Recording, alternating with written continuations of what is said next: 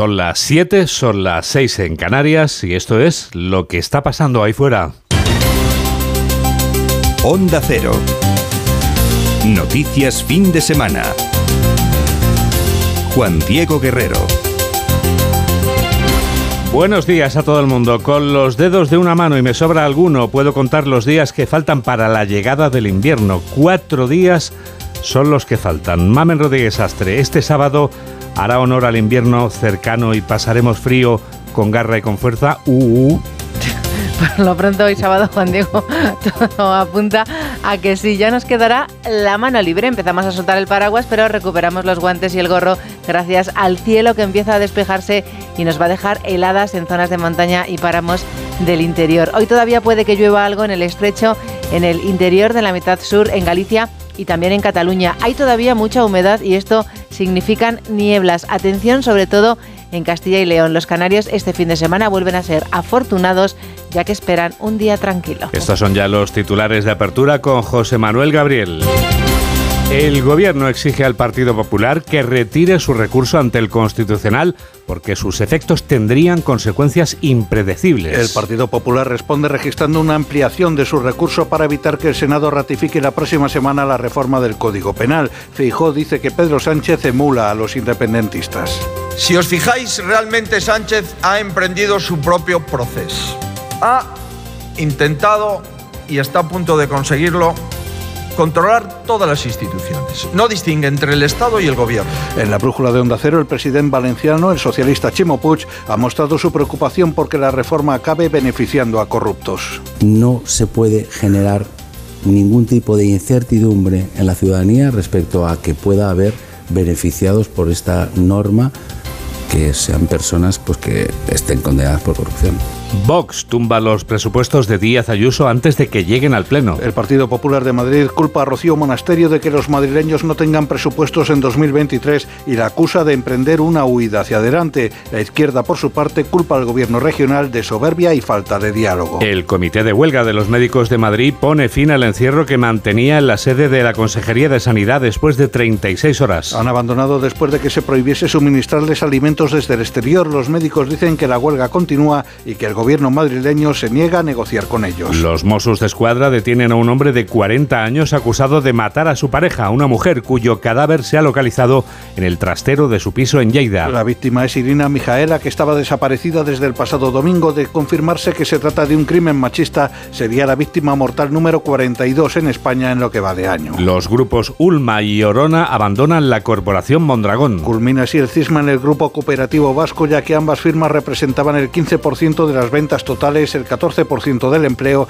y el 28% de los beneficios de la corporación. Rusia lanza un ataque con casi 80 misiles sobre Ucrania, incluidas las ciudades de Kiev y Járkov. El ataque masivo ha provocado cortes de electricidad a lo largo y ancho del país, así como la interrupción del servicio de agua en la capital. La investigación por el incendio de Lyon contempla la pista criminal. El fuego en un bloque de viviendas ha provocado la muerte de 10 personas, entre ellas 5 niños. Algunos vecinos han acusado del siniestro a los camellos que trapicheaban con drogas en los bajos del edificio. Perú ha pasado su primera noche con toque de queda. La medida se ha decretado tras 5 días de protestas antigubernamentales que piden el cierre del Congreso y en las que han muerto al menos 22 personas. Deportes, Sergio Busquets anuncia que deja la selección. Campeón de Europa y del mundo con España, Busquets acumula más de 140 internacionalidades. En la Champions femenina, el Real Madrid perdió 2-1 ante el PSG y se queda sin opciones de pasar a cuartos. Y mañana se disputa la final del Mundial de Qatar entre Argentina y Francia. Las camisetas con el nombre de Messi se han agotado en todo el mundo. 7 y 4, 6 y 4 en Canarias y tenemos toda la radio por delante. Noticias, fin de semana. ¡Feliz Navidad! El Gobierno se permite dar indicaciones a los magistrados del Tribunal Constitucional y al líder de la oposición sobre lo que deben hacer. Los ministros que han tomado la palabra en las últimas horas han salido en tropel a defender las reformas del Ejecutivo que permiten controlar el Poder Judicial y que la sedición y la malversación sean menos gravemente sancionadas. El Gobierno presiona a los magistrados del Tribunal Constitucional para que este lunes no paralicen las reformas y al presidente del PP para que retire el recurso que ha presentado ante este alto tribunal. Ignacio Jarillo. El Gobierno exige al PP que retire de inmediato el recurso presentado al Constitucional antes incluso de que puedan examinarlo los jueces. Los ministros más cercanos a Sánchez en la presidencia y en el partido, Bolaños y Montero, se atrevían incluso a pedir cordura y advertir al Constitucional que ni se le ocurra fallar en contra del Gobierno. Que retire el recurso ante el Constitucional, porque es impredecible ese recurso. No quiero ni pensar las consecuencias que tendría ese recurso para la democracia si al final ese recurso fuera estimado. Y por tanto espero que también para el lunes y para el conjunto de los días esa normalidad de que las cámaras cumplan con sus compromisos constitucionales se pueda desarrollar. Yo confío y sigo confiando en la cordura y en el sentido común. Para el Ejecutivo de Pedro Sánchez, el recurso presentado por el PP es gravísimo porque pretende deslegitimar al Parlamento, que el pasado jueves, con los votos de Esquerra, Bildu y Unidas Podemos, aprobaba la reforma del Código Penal pactada con los independentistas para beneficiar a los encausados del proceso. La respuesta de los jueces es unánime. Todas las asociaciones que lo representan están en desacuerdo con la actuación del Gobierno.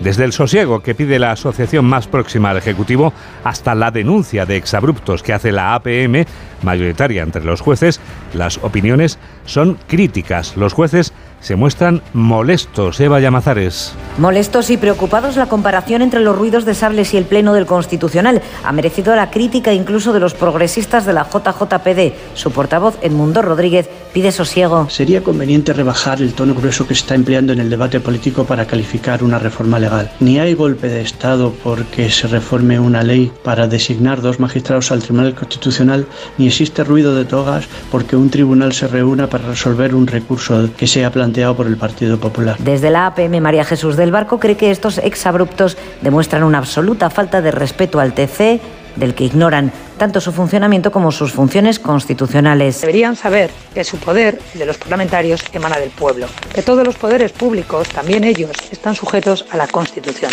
que es el límite, el tope máximo a la actuación de todos los ciudadanos, también de los políticos. El lunes, el TC, dice Fernández Vaquero desde la Francisco de Vitoria, debe aceptar o denegar la petición cautelarísima, pero no dilatar la respuesta a una petición de tutela judicial efectiva.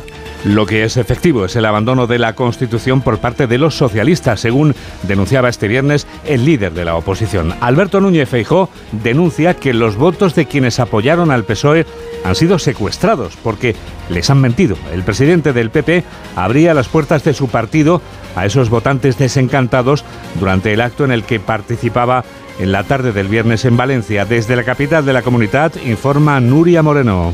Feijóo arrancaba el acto en Valencia diciendo que no era un mitin, que no era para pedir el voto, aunque se dirigía a los votantes socialistas y abría las puertas del Partido Popular.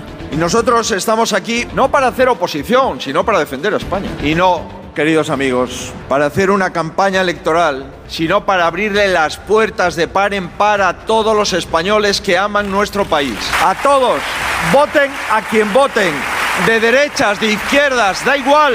¡A todos! El líder del PP ha acusado a Pedro Sánchez de iniciar su propio procés, decía, y de legislar para una minoría en referencia a la reforma del Código Penal y a los líderes independentistas. Cuando además de ser minorías, son personas condenadas por el Tribunal Supremo y le damos el bolígrafo para tachar los delitos que han cometido, para abaratar los que puedan cometer.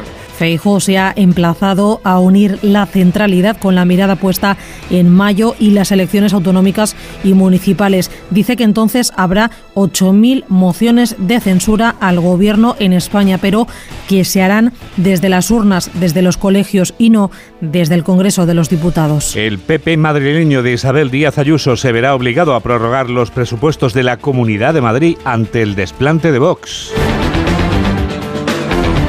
Vox bloqueaba este viernes las cuentas públicas antes de que llegaran al Pleno de la Asamblea de Madrid al no aceptar la presidenta Díaz Ayuso los cambios en la ley trans y otras modificaciones que exigía Rocío Monasterio. La presidenta madrileña rechaza cambiar derechos por presupuestos. Carlos León nos cuenta cómo ha sido este viernes frenético. Día frenético este viernes en la Asamblea de Madrid, en donde se votaba el dictamen de la Comisión de Presupuestos y el grupo parlamentario de Vox ha votado no a los presupuestos de la Comunidad de Madrid. Su portavoz, Rocío Monasterio, ha asegurado que no le han llamado, mientras que la presidenta Isabel Díaz Ayuso ha afirmado que no cambia leyes por presupuestos. Desde el 30 de noviembre mi teléfono está abierto, a mí no me ha llamado nadie ha hecho el más mínimo intento de comunicarse con nosotros, y por eso pensamos que no hay voluntad política de sacarlos. No voy a intercambiar derechos y obligaciones, las leyes contraen derechos y obligaciones que afectan a todos los ciudadanos por presupuestos. Prorrogar los presupuestos de la comunidad tras ser rechazados en comisión es la primera vez que ocurre en 40 años de historia en la Comunidad de Madrid. 7 y 11, 6 y 11 en Canarias. Noticias fin de semana, Juan Diego Guerrero. Los salarios suben, pero la subida de los precios se come la subida de salarios. Empresarios y sindicatos echan cuentas y solo se ponen de acuerdo en que todo está muy caro. Los contratadores consideran que están haciendo un esfuerzo. Los dos sindicatos mayoritarios amenazan con protestas si los empresarios no suben más los sueldos. Caridad García. El salario medio en España se situó en verano en los 2.032 euros al mes, con la hostelería liderando los avances, crecimiento del 15%. El coste laboral por hora efectiva subió un 3% como consecuencia del aumento de las horas trabajadas, que crecieron un 1%. Los sueldos siguen al alza, pero no al ritmo que se han encarecido los precios, el propio coste de la vida. Antonio Garamendi, presidente de COE, Unai Sordo, líder de comisiones obreras. Bueno, yo insisto y digo que sigue funcionando lo que son los convenios, se están firmando convenios, y es a lo que me remito. Reiteramos nuestra apuesta por una ANC. Reiteramos nuestra apuesta porque si no hay un acuerdo salarial va a haber más conflicto laboral. Según los datos del INE, hay 144.000 vacantes en España. 9 de cada 10 están en el sector servicios. En el sector de la vivienda, las compraventas han subido en octubre casi un 11,5% más que hace un año. Pero los expertos confirman que la compra de viviendas va a empezar a crecer menos ya mismo. En cuanto a lo que está pasando ahora en este momento, las subidas de los tipos de interés tiene mucho que ver con ello. Pedro Pablo González. La subida de los tipos de interés está adelantando las decisiones de compraventa de viviendas en un intento por sortear las que se avecinan en el futuro, y es que hoy el Euribor supera ya el 3% y seguirá al alza. Por ello, las transmisiones de la propiedad aumentaron un 11,4% en octubre en relación al mismo mes del 2021, hasta sumar más de 51.600 operaciones, su mayor cifra en un mes de octubre desde el año 2007, pero se prevé freno en este final de año. Francisco Iñareta, de Idealista. Con toda probabilidad, las estadísticas públicas de los meses de noviembre y diciembre, sobre todo a partir de la de diciembre, ya comiencen a mostrar cuál ha sido en profundidad las medidas, el resultado de las medidas del Banco Central Europeo para el sector inmobiliario. El repunte interanual de las compraventas de vivienda en octubre fue consecuencia del incremento en un 15% de las operaciones sobre viviendas usadas, ya que las operaciones sobre pisos nuevos disminuyeron un 5,4%, y ya hay caídas en tasa interanual en varias comunidades autónomas como Galicia, Navarra y La Rioja. La compraventa de viviendas va a moderarse y los precios en la zona euro acaban de hacerlo. Esta moderación en la subida de precios se produce por vez primera durante el último año y medio. Jessica de Jesús. Los precios en la eurozona se moderan en noviembre por primera vez en 17 meses, pero continúan en el 10,1%. Una inflación que sigue siendo de dos dígitos, pero que es ya 5 décimas menor que el mes anterior.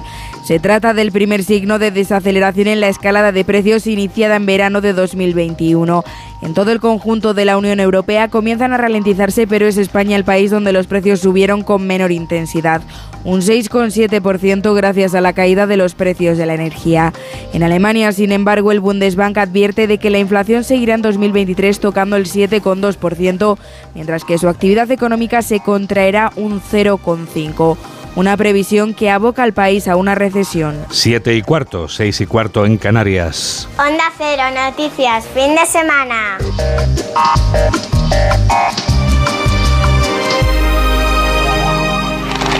El asalto al Capitolio del 6 de enero de 2021 llevará a Donald Trump a responder de varios cargos. La recomendación de la Comisión de la Cámara de Representantes que investiga los hechos va a ser que la justicia investigue al expresidente estadounidense por 3 cargos criminales. Es una decisión que no tiene precedentes en la historia. Corresponsal de Onda Cero en Estados Unidos, Agustín Alcalá. En una decisión sin precedentes, el Comité del Congreso que investiga el asalto al Capitolio del 6 de enero del 2021 va a recomendar al Departamento de Justicia que Donald Trump sea acusado criminalmente de insurrección, de obstruir el proceso de la transferencia de poder y de conspiración para defraudar a la nación. Aquel día, el por entonces presidente pidió a sus huestes que le defendieran. Deben de bajar hacia el Capitolio porque no podemos recuperar nuestro país desde una posición de debilidad. Hay que hacerlo demostrando fortaleza y hay que ser fuertes.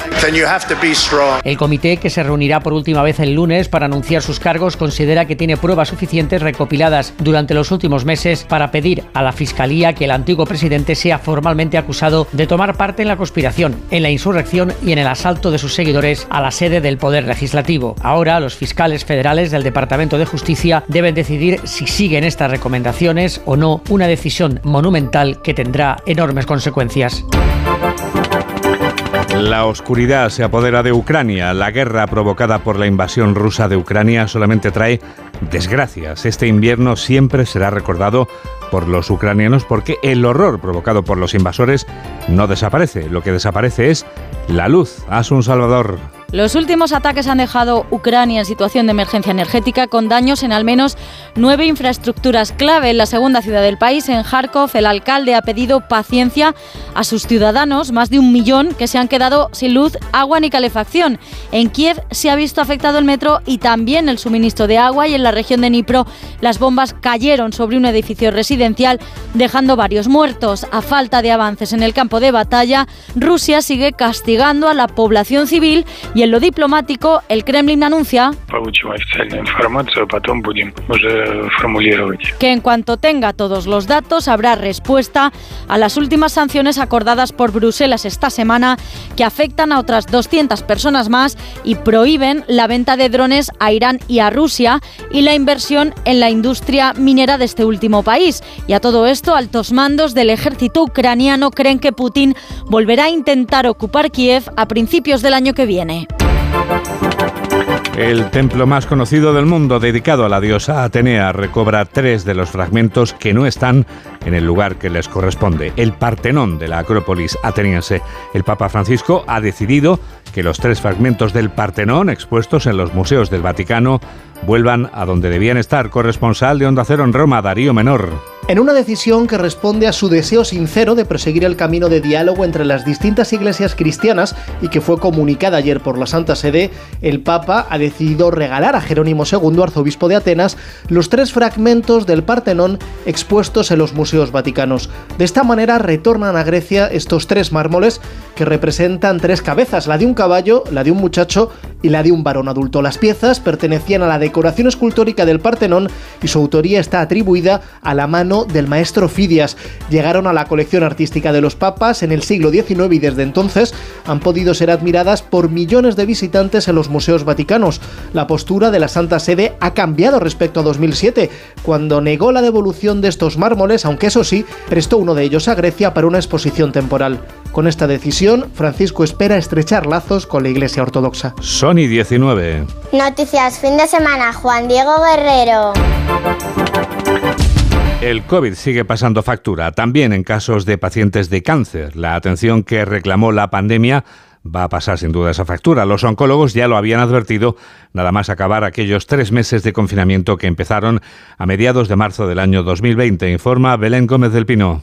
Casi desde que acabó aquel primer confinamiento obligado por el COVID, venían advirtiéndolo los oncólogos. Estaban viendo un 20% menos de pacientes en primer diagnóstico en sus consultas. 2 años después, los datos confirman aquellas impresiones en forma de porcentajes. En este tiempo se han realizado menos pruebas diagnósticas en cáncer de pulmón, como broncoscopias, un 23%, también un 15% menos de cribados de colon, y las mamografías han bajado un 10%. El principal efecto es que en oncología ven tumores más avanzados y atisban, como hace Sanidad, más mortalidad futura en estos 3 tipos de cáncer: pulmón, colon y mama. Ernest Nadal, vocal del Grupo Español de Cáncer de Pulmón. Algunos de estos pacientes van a diagnosticarse más tarde, y cuanto más tardemos en diagnosticar, estos pacientes van a tener una potencial mala evolución clínica, porque puede ser que se diagnostiquen en estadios más avanzados. Hay algún dato más en el informe encargado por el Ministerio de Sanidad que revela el impacto COVID. El número de pacientes oncológicos dados de alta ha caído un 12%. avanzado. También la cifra de procedimientos relacionados con el cáncer y no solo cribados, intervenciones quirúrgicas o sesiones de quimio y radioterapia. Este jueves que viene vas a tener premio en la Lotería de Navidad. No sabemos cuánto, pero probablemente te toque algo.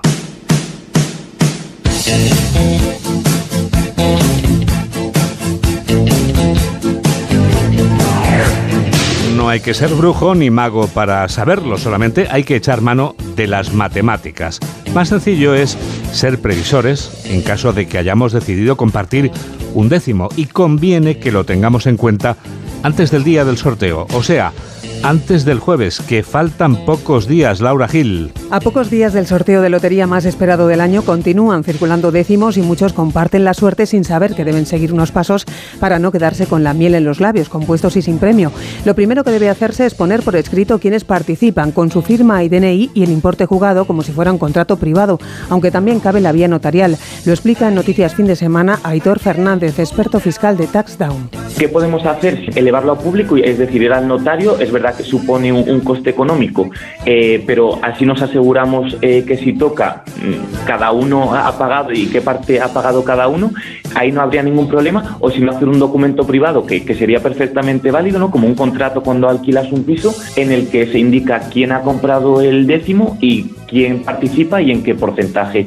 Aquí tenemos una manera de agarrarnos a algo y poder pelearlo, porque si no hay ningún documento es prácticamente imposible demostrar que se ha compartido ese décimo. Si actuamos de buena fe y somos portadores de un décimo compartido y premiado con el gordo de Lotería de Navidad, para evitar también tributar por una donación, debemos prevenir al banco de que hemos compartido el número y facilitar los datos del resto de jugadores. Lo que nos va a hacer realmente cobrar ese premio es cuando vamos al banco a cobrarlo.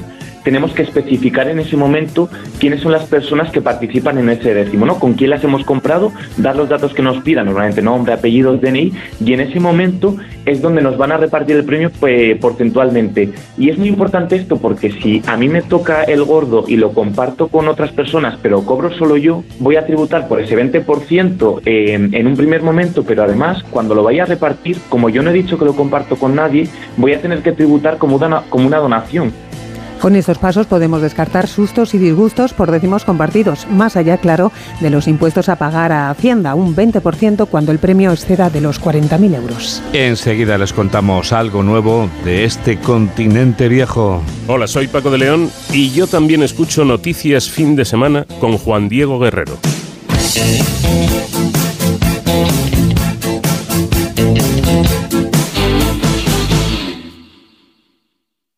Nací libre, pero me encerrasteis para combatir la oscuridad. Ahora solo pido una cosa: libertad. Presentamos la gama Jeep híbrida y 4xe híbrida enchufable. Electricidad en libertad. Aprovecha ahora los Electric Freedom Days. Ofertas irrepetibles para vehículos de entrega inmediata. Solo hasta fin de mes. Entra en jeepstore.es. Aromática, sutil, generosa con todos los platos. Así es la tuber melanosporul o trufa negra de Teruel. El diamante negro de la cocina al alcance de todos. Conócela en trufadeteruel.com. Es que esta casa se queda cerrada meses y cuando oyes las noticias te quedas preocupado. Es normal preocuparse, es una segunda vivienda. Pero si verificamos que alguien intenta entrar, podemos avisar a la policía para que actúe e incluso desaloje la casa. Aunque con las cámaras exteriores y los sensores podemos detectarlo antes. Así que tranquila. La casa está cerrada, pero bien protegida. Protege tu hogar frente a robos y ocupaciones con la alarma de Securitas Direct. Llama ahora al 900-272-272. Onda Cero, Noticias Fin de Semana. 7 y 25, 6 y 25 en Canarias, y llega el Minuto Europeo.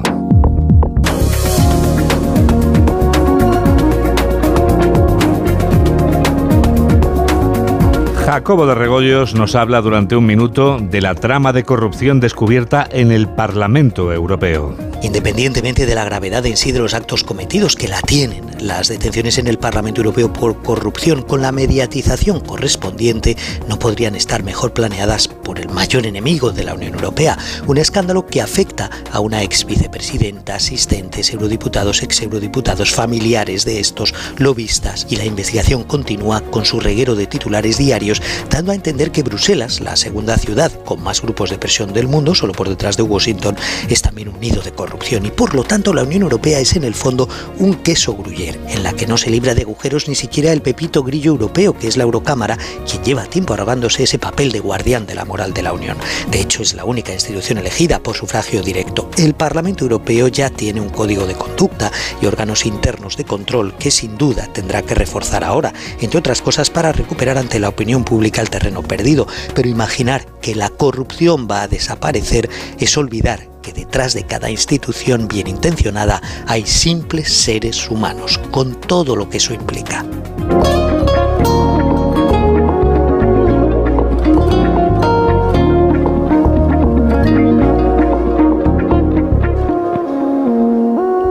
Vamos ya con Tecnoticias fin de semana.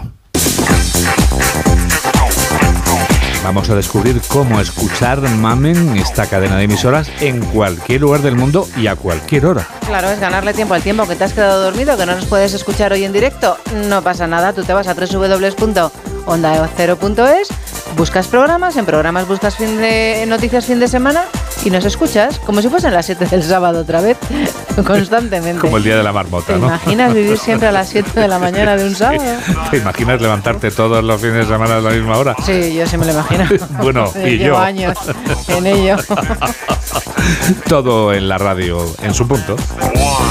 Incluso puedes conectar con nosotros, Mamen, a través de una red social llamada Facebook. www.facebook.com. Aquí lo puedes hacer cuando quieras, no estamos en directo. Tú pones noticias fin de semana, Onda Cero en el buscador y preguntas tus inquietudes.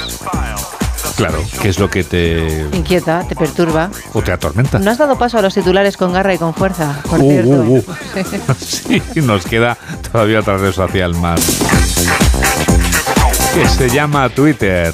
Twitter, ahí somos @noticiasfds. FDS, Why Reason. A ver, ¿quiénes somos, Juan Diego? ¿Noticias? Los de noticias, fin de semana. Y nos queda otra red social más, la de las fotografías, Insta. Guerrero_Juandi.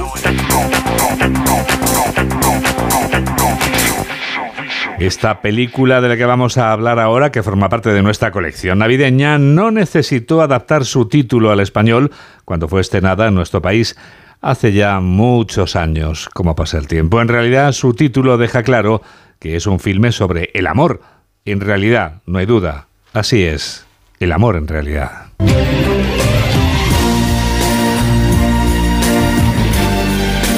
Es un filme que provoca lágrimas de pena y de alegría. De pena porque consigue conmovernos en las secuencias en las que los personajes afrontan situaciones muy dolorosas. Y de alegría porque también lo hace en las secuencias en las que los personajes se ríen a mandíbula batiente. Un elenco magnífico de intérpretes británicos y el guionista de 4 bodas y un funeral o Notting Hill logran una película emotiva, una película perfecta o casi perfecta. Mamen Rodríguez Astre nos cuenta todo lo que no sabíamos de una película cuyo título se traduce al español como El amor en realidad, pero que no hizo falta traducir porque todos conocemos por su título original en inglés, que es Love Actually. La palabra Actually se repite hasta 22 veces en toda la película y dura 128 minutos, una pasada para una comedia romántica, y el primer montaje llegaba a las 3 horas. Siempre que me siento pesimista por cómo está el mundo, pienso en la puerta de llegadas del aeropuerto de Heathrow. La opinión general da a entender que vivimos en un mundo de odio y egoísmo, pero yo no lo entiendo así. A mí me parece que el amor está en todas partes. I feel it in my fingers. I feel it in my toes. I feel it in my toes, yeah. Christmas is all around me. Todo es real, risas, abrazos, momentos de felicidad. Se fueron un día a Heathrow y rodaron por doquier. Aquella imagen que les gustaba, corrían a buscar a los protagonistas para obtener la autorización y poder usarlo en la película. ¿Por qué no vienes y duermes en nuestro piso? En fin, si no es demasiada molestia. Aunque hay un problema. Solo tenemos una camita y no hay sofá. No nos llega el dinero para pijamas. ¿Aún no conoces a Harriet? ¿Hay una cuarta? Sí. ¡Salud! ¡Salud! Kim Massar se lo pasó también este día rodando la escena que, según se comenta, cuando le llegó el cheque con lo cobrado, lo devolvió. Consideraba que valía con lo que había disfrutado. Por Dios, es la mitad del libro. ¡No merece la pena! ¡Para! ¡Para! ¡Si está dentro! Y ahora creerá que soy un gilipollas. Si no me tiro, yo también. ¡Ah, fría! ¡Oh! ¡Joder! ¡Está helada! El agua no llegaba a medio metro, lo parece, ¿verdad? Da la sensación de que están en aguas profundas, profundas, profundísimas. Además, a Firth le abrasaron los mosquitos. El codo parecía un balón de rugby. Por consiguiente, yo les proclamo marido y mujer. ¿Es cosa tuya? No.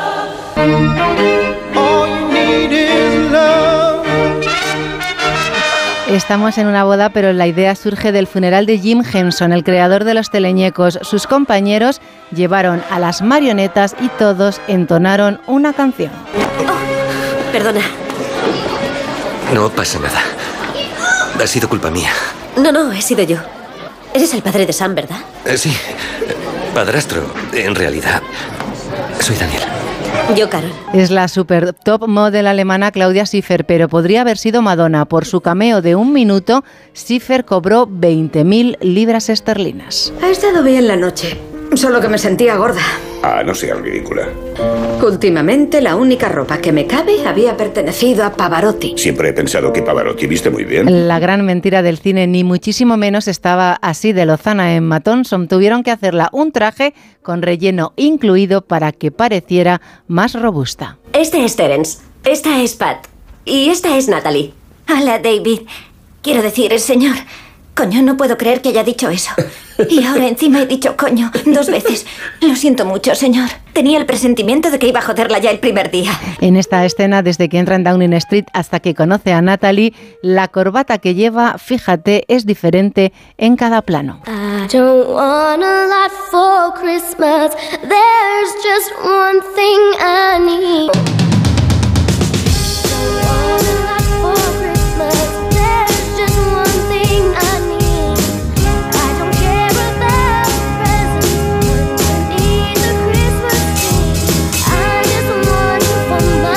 Y 32, 6 y 32 en Canarias.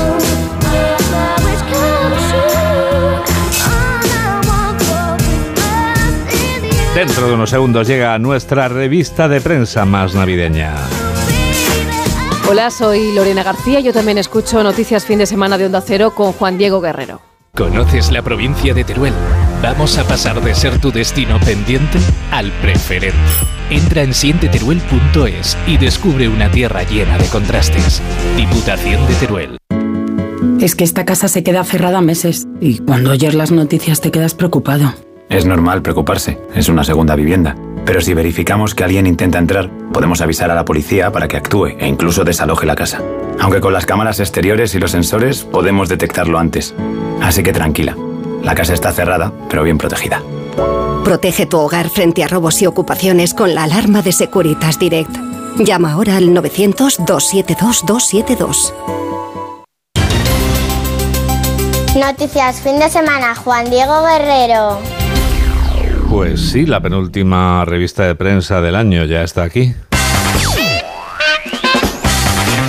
¿Cómo titula hoy el diario La Razón, Mamen? Pues mira, Juan Diego, la foto de portada es para Feijóo durante un acto celebrado ayer en Valencia en defensa de un gran país y titula: el Tribunal Constitucional quiere decidir antes de que el Senado vote la reforma. Debe pronunciarse sobre la suspensión con el proceso legislativo abierto y Moncloa cree que no prosperará porque la enmienda se votó en el Congreso. Aragonés, que ya exige una reforma constitucional para el referéndum y los trucos para pagar menos impuestos en la declaración de la renta del año 2022. Y por último, los escándalos. El escándalo de los sobornos del Qatar Gate implica al espionaje marroquí. El País, la doctrina del Constitucional es no conceder la suspensión cautelar. Es el informe del letrado principal ante la reforma legal del Gobierno. Sánchez planea una ayuda a los alimentos y quitar la de los carburantes. 1.5 años de prisión provisional para el expresidente Castillo en Perú. Y también Irán retiene a decenas de europeos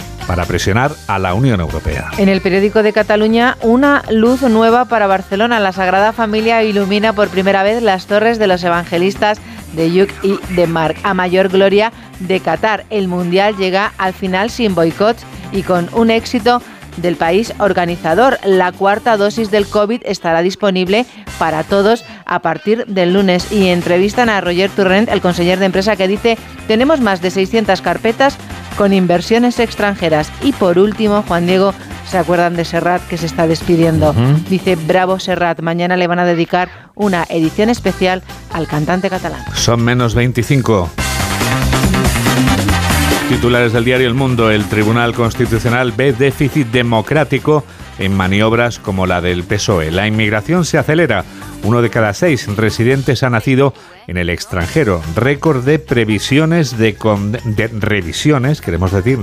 condena por el sí es sí, 22 penas reducidas en un solo día. Y Vox deja a Ayuso sin presupuestos en víspera de elecciones. Y ahora continúo yo con el periódico ABC, que es el que me falta, que dice que los jueces alertan de que el asalto a la justicia nos acerca a Polonia. Perú ingobernable, decenas de muertos, turistas atrapados, aeropuertos cerrados y la revuelta que se extiende por el sur del país después de que el sexto presidente en 4 años acabe condenado a 18 meses de prisión preventiva por dar un autogolpe de Estado. El Papa, que hoy cumple 85 años, y dice: a veces me usan, pero nosotros usamos a Dios, así que calladito. Y trasladan al País Vasco al exdiputado de EH que asesinó a Jiménez Becerril. Y en La Vanguardia, el consumo mundial de carbón bate récords por la guerra de Ucrania. El PP seguirá en su ofensiva y pide al Senado que no vote la reforma penal y judicial. Y también Barça y Madrid con la Superliga pese a la Unión Europea. ¿Qué más has encontrado, María del Carmen, en estos periódicos y suplementos del sábado que nos ocupa hoy? Mira, hoy entrevistan a la actriz Belén Cuesta. Mira lo que dice, Juan Diego. ¿Qué dice? Dice: si pudiera hablar con la Belén del pasado, creo que no me desvelaría nada, que haría todo exactamente igual y que me quedaría con la duda de cómo van a pasar las cosas. Bueno. Tú, si tú hablaras con tu Juan Diego, ¡uf, madre mía! No. ¿Qué pasa? ¿Te aterra la posibilidad o qué? Me aterra la conversación. Pero bueno, por favor. No me has dejado responder. Contesta. Yo respondería algo parecido a lo que ha dicho esta gran actriz. Y ya está. A veces es mejor no hablar con el yo del pasado. ¿Sabes qué es lo que está de moda? Puede interferir el yo del pasado con el yo del presente y el yo del futuro. Entonces ya lo sabes. Empezarías a desintegrarte. Sí, sería horroroso. Empezarías a perder la mano, el pie. ¿Por dónde empezarías? O sería Marty McFly. Nunca se sabe. Bueno, a ver. Que lo que está de moda en Qatar, Juan Diego, lo hemos contado muchas veces en el Picadillo Internacional a mediodía. Sí. Las carreras de camellos y dromedarios. Es impresionante. Sí. Levantan más pasiones que el fútbol. En vez de jinetes, tienen robots encima de los camellos, Juan Diego. Sí. Cada robot cuesta 3.000 euros. No está mal. Cada jockey. Y pueden embolsarse el ganador 60.000 euros. Es espectacular. En lugar de los jinetes, los montan pequeños robots vestidos de jockeys con el brazo derecho convertido en una fusta. Es con el que van. Bueno, esto ya es mucho más triste. Hasta el año 2006 se utilizaban niños, muchos de ellos emigrantes de la India y de Sri Lanka, pero no, afortunadamente en esto sí que han avanzado, han quitado a los niños y han puesto, ¿no? Sí, por estos pequeños ingenios mecánicos que incorporan un GPS y son manejados por control remoto. Por el anillo interior, o sea, está el camello. Luego, por fuera de donde corren, van los coches con los dueños. De cada camello puede valer 1.000.000 de euros, ¿eh? Sí, sí, vamos, que el único ser vivo que hay es el camello. Lo demás es todo ingeniería técnica. Y detrás va el entrenador que le va gritando por walkie-talkie al camello. Qué le dirá. Arre, arre, arre. Come on, come on. Que lo escuchan a través de un auricular instalado en el robot. Bueno, pues cada uno... Bueno, son costumbres, ¿no, Juan Diego? Sí, costumbres y una mezcla de costumbres y de futurismo, casi diría yo. Otro que ha plasmado sus costumbres, pero esta vez ha sido en una serie, ha sido Miguel Bosé, Juan Diego. Ajá. A ver. Bueno, dice que ha hablado con todo el mundo y que a todo el mundo le ha pedido permiso para poder contar su historia. Sí. Vale, y dice que la mayoría le han dicho que sí puede contar su historia, pero que no puede dar su nombre. Ya. Vale, y él no lo ha contado. Por ejemplo, dice Miguel Bosé. Dice: Julio Iglesias no me ha vuelto a hablar desde que le arrebaté a Janina Faccio, no recuerdo a esta chica. Sí, como se diga, sí, pero sabemos quién es.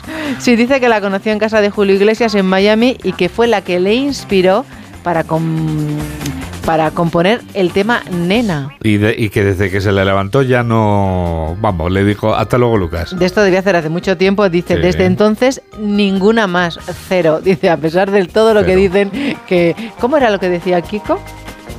Me cepillo todo lo que puedo, bueno, refiriéndose a un traje que sin duda tenía que cepillarse. Él añade, yo nunca he sido fiel jamás. Dice, es que mira qué pedazo de chicarrón era. Pues tienes razón, Juan Diego. Sí, sí, sí.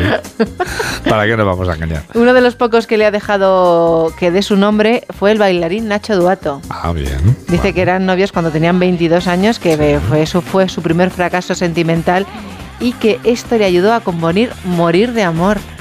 ¿Tú recuerdas Morir de Amor? Recuerdo aquella canción tan bonita, fíjate a quién se la dedicaba. Morir de Amor, fíjate, no recuerdo, pero es, Nacho... es de las primeras canciones, ¿no? Claro, tenía 22 años, Miguel Bosé, claro, es que dice que creo que Nacho Duato no era conocido, era entonces un bailarín y dice que él ya sabía que iba Nena es posterior a Morir de Amor, diría yo. Nena, sí, porque ya estaba él... Claro, bueno, con Nacho Duato luego cuenta que ahí se pasaban las noches en el Estudio 54 en Estados Unidos, ahí en el mítico local neoyorquino, y dice que lo primero en lo que se fijaba el portero siempre si llevabas tenis blancos. Esta moda también llegó aquí. Sí, y que si llevabas tenis blancos no te dejaba pasar, dice que salvo a él y a Duato, que los veía tan guapos que decía el portero... Que hacía una excepción, ¿no? Sí, dice, venga, entrar para mejorar el vestiario. Para que veas... Bueno, en breve podremos ver, dice que allí conocía a un montón de gente, a Warhol, a Mick Jagger, a Jerry Hall, a Liza Minnelli. ¿Cuánta gente lo pasó mal en los 80 por llevar esas zapatillas y no ser tan guapos como ellos, o no encontrar a alguien que no los considerara guapos? Porque, en fin, la belleza, como ya hemos comprobado en La Bella y la Bestia, está en el interior. Bueno, en el caso de Miguel Bosé. Está en el exterior, ¿no? Estaba también en el exterior. Hay algunos que tienen la suerte de tenerla por dentro y por fuera. Los CEOs tenemos que decir esto que acabo de decir, Mamen. Otros tenemos un interior diferente. No, tú no te incluyas en mi grupo, tú estás en el de Miguel Bosé. Sí, bueno, no estaría mal. Venga, bueno, venga, anda. ¿Tienes gatos? No, tú eres más de perro. Sí, pero vamos, no tengo ahora mismo ni gato ni perro. Seguro que vas a hablar de felinos. Voy a hablar de gatos, sí, porque es que ahora son un problema para la decoración navideña. Por lo menos tendrás árboles. Claro, claro, son un problema por el arbolito y los adornos. Sí. Claro, dice, tienes que poner una decoración a prueba de gatos. ¿Cómo lograr que tu árbol llegue vivo a enero? Bueno, incluso al día 24. Exactamente, sí, sí. Dice, las mascotas felinas tienen especial predilección por las bolas de Navidad y demás adornos típicos de estas fiestas. Claro, claro, claro. ¿Qué te recomiendan? ¿Qué te recomiendas? Estoy pensando ahora en mi amigo Luis Fraga, nuestro querido Luis Fraga, que tiene gato en casa, claro, y a ver cómo hará él con el árbol, claro, a ver cómo se las apaña. Bueno, él y tantos amigos que nos están escuchando ahora que tienen gato, claro, ¿qué harán? ¿Qué harán con esa atracción que tienen los gatos por las bolas y los arbolitos? Pero sí, sigue, perdona que te he interrumpido. Pues le recomiendan atar la punta del abeto al techo. ¡Madre mía! Sabía, digo, madre mía. A ver a quién contratas, Juan Diego, para que te ate la punta del abeto. ¡Qué barbaridad! Al techo.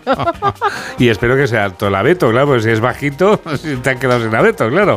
Y luego fijar los cables al suelo con adhesivo. Esto no es buena idea. Esto es un poco complicado. Porque luego queda la goma pegada y no mola nada eso.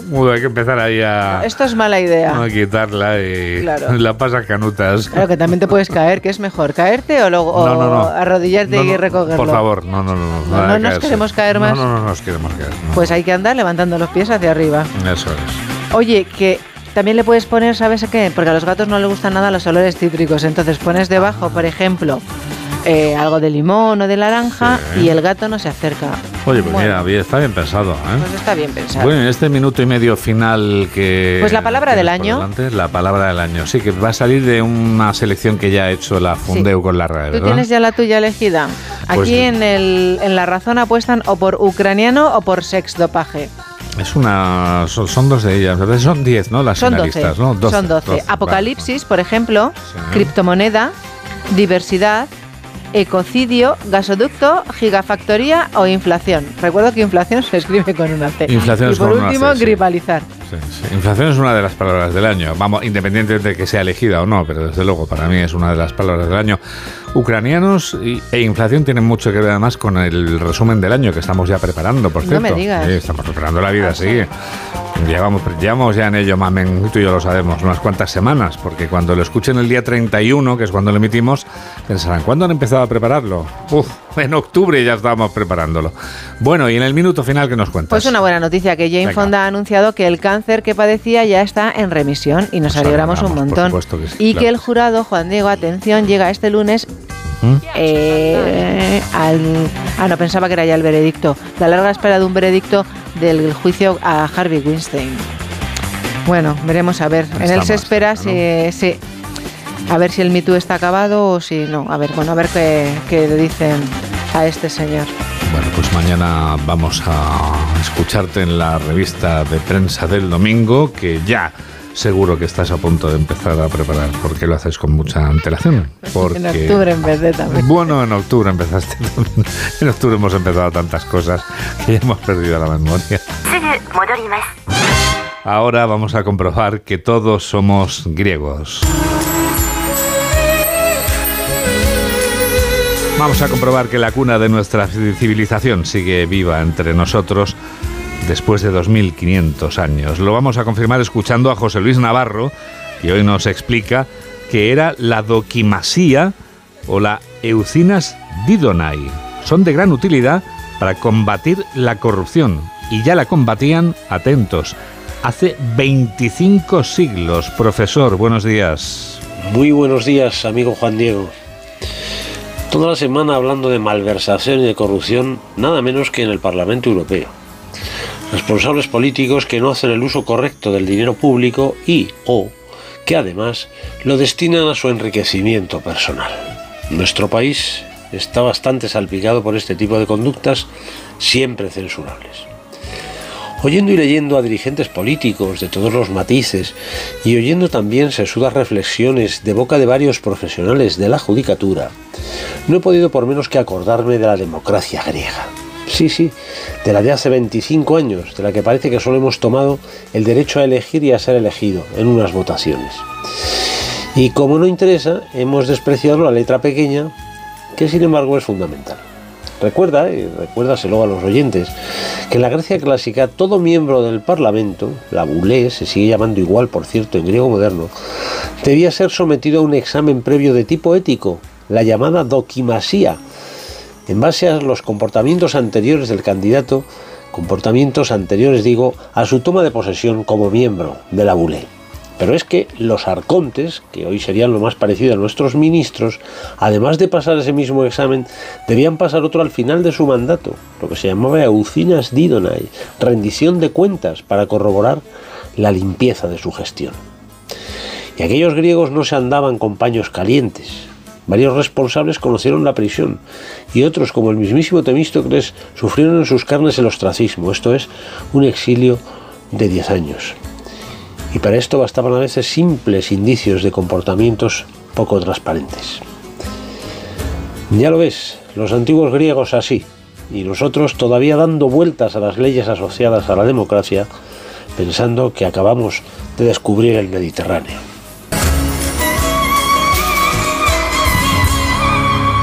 ...8 menos 12, 7 menos 12 en Canarias... ...y llegados a este punto...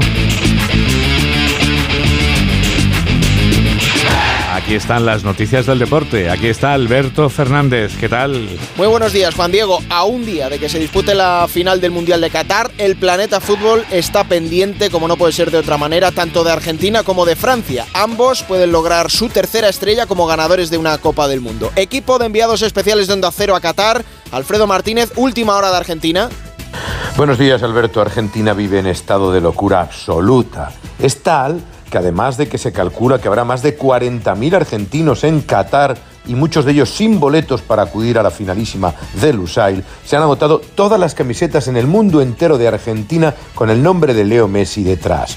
El tercer título mundial y encumbrar a Leo Messi es el gran desafío para el grupo de Scaloni, que ha ido de menos a más de cara a esta gran final en la que tendrá enfrente a un equipo todopoderoso. En cualquier caso, ayer entrenó Lionel Scaloni y tuvo la gran suerte, contrariamente a los galos, de poder disponer de todos sus efectivos. Recupera a Montiel y Acuña, que estuvieron sancionados en las semifinales, finales y podrá contar con todos los jugadores. En cualquier caso, la gran duda es si va a fortalecer la defensa, como así ensayó ayer a puerta cerrada. Lisandro Martínez acompañaría a Cuti Romero y a Nico Tamendi, o por el contrario, mantiene el equipo con 4 centrocampistas y refuerza la medular con Leandro Paredes. En cualquier caso, Di María podría tener algunas opciones de jugar, pero no como titular, sino como uno de los recambios, igual que Lautaro Martínez. Pero todo en Argentina gira por un menudito jugador rosarino. Lleva el número 10 a la espalda y puede coronarse como rey de reyes a los casi 35 años. Leo Messi. Gracias, Alfredo. Los franceses preocupados por el virus del camello que ha afectado a la concentración. Última hora del combinado galo. Rafa Fernández. Buenos días, Alberto. En el cuartel general de la selección francesa crece la preocupación ante la expansión del virus que dejó fuera de la semifinal a Upamecano y a Rabiot, que ya entrenan con el grupo y estarán a las órdenes de Deschamps en la finalísima de mañana, buscando revalidar la Copa del Mundo, algo que no consigue ningún seleccionado desde la Brasil del 62. Lo preocupante para los galos es que ahora han caído Varane, Konaté y Coman, mientras Tchouaméni y Teo no entrenaban tampoco ayer con el grupo por problemas físicos. En hora y media, rueda de prensa oficial con Deschamps y con Hugo Lloris, un jugador que estará otra vez en la portería, mientras que por la tarde se ejercitarán por última vez. Y déjame hacer un apunte más, porque Gianni Infantino, el presidente de FIFA, oficializó ayer que en el verano de 2025 arrancará un mundial de clubes con 32 equipos y que el mundialito de esta temporada será en Marruecos entre el 1 y el 11 de febrero, como ya contamos aquí en Onda Cero. Gracias, Rafa. Hay optimismo en el lado argentino. Ayer, protagonista en Onda Cero, el exfutbolista internacional albiceleste Maxi Rodríguez. Yo creo que por ahí los comparan a otros, ya está a la altura. Lo que pasa es que por ahí, si por un trofeo o no, las comparaciones, son los dos los mejores jugadores de historia para el fútbol argentino, para el fútbol mundial, como lo fueron otros grandes jugadores también. Pelé, cada uno en su momento, es difícil de comparar, porque las épocas y el fútbol va cambiando tan rápido que es difícil decir, este es el mejor. Hoy en día, Leo es el mejor y está igual que Diego. Uno de los puntos fuertes del que deben estar pendientes los franceses es precisamente Leo Messi. Así hablaba su excompañero en el Barcelona, el francés Ousmane Dembélé. Es un jugador excepcional. Siempre he dicho que es uno de los jugadores que me hizo amar el Barça con Andrés Iniesta. Es difícil contrarrestar al Lionel Messi, pero haremos todo lo posible para que toque el menor número de balones, porque es muy, muy peligroso. Y ayer fue el día en el que Sergio Busquets anunció su retirada de la selección española. Con más de 140 internacionalidades, campeón de Europa y del mundo con España, ha sido considerado uno de los mejores 5 de la Roja. Para Onda Cero habló Carlos Marchena, ex compañero suyo en la selección. Pues palabras de agradecimiento, gracias por todo, por lo que nos ha dado al fútbol nacional, por lo que nos ha dado a los compañeros cuando hemos estado con él, lo que hemos disfrutado. Pero sobre todo me quedo con la persona. Los números están ahí, los títulos están ahí, pero la persona, que es los que hemos tenido la suerte de conocerlo, creo que es mejor persona que futbolista, y con eso lo digo todo. Y en segunda división, ayer comenzó la jornada 21, la última de la primera vuelta, con el empate a 1 entre el Tenerife y el Andorra. Para hoy a las 4:15, 2 partidos, el Mirandés Ponferradina y el Lugo Granada. Para las 6:30, otros 2, Cartagena Racing de Santander y Villarreal B, Unión Deportiva Las Palmas. Para las 9:00 p.m. quedará en el Carlos Tartiere el derbi asturiano entre el Real Oviedo y el Sporting de Gijón. En la Champions femenina, el Real Madrid perdió 2-1 ayer ante el Paris Saint-Germain y queda eliminado y sin opciones de pasar a cuartos de final. En baloncesto, Euroliga, victoria de Baskonia 70-76 en casa de Fenerbahce y del Barcelona 74-68 en el Palau ante Panathinaikos. Y en tenis, un apunte, Francis Roch anunció ayer que deja de formar parte del cuerpo técnico de Rafa Nadal después de 18 años.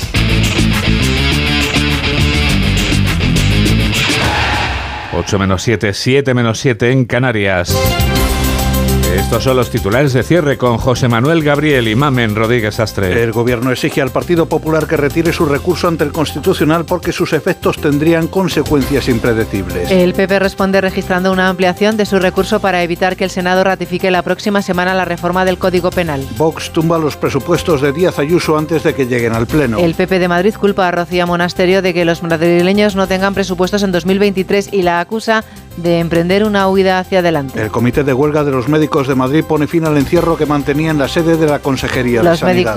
Los médicos dicen que la huelga continúa y que el gobierno madrileño se niega a negociar con ellos. Los Mossos de Escuadra detienen a un hombre acusado de matar a su pareja, cuyo cadáver se ha localizado en el trastero de su piso en Lleida. La víctima es Irina Mijaela, que estaba desaparecida desde el pasado domingo. Los grupos Ulma y Orona abandonan la corporación Mondragón. Culmina así el cisma en el grupo cooperativo vasco, ya que ambas firmas representaban el 15% de las ventas totales y el 14% del empleo. Rusia lanza un ataque con casi 80 misiles sobre Ucrania, incluidas las ciudades de Kiev y Járkov. El ataque masivo ha provocado cortes de electricidad a lo largo y ancho del país y la interrupción del servicio de agua en la capital. La investigación por el incendio de Lyon contempla la pista criminal. El fuego en un bloque de viviendas ha provocado la muerte de 10 personas, entre ellas 5 niños. Perú ha pasado su primera noche con toque de queda. La medida se ha decretado tras 5 días de protestas antigubernamentales que piden el cierre del Congreso y en las que han muerto al menos 22 personas. Deportes, Sergio Busquets anuncia que deja la selección. Y en la Champions femenina, el Real Madrid perdió 2-1 ante el PSG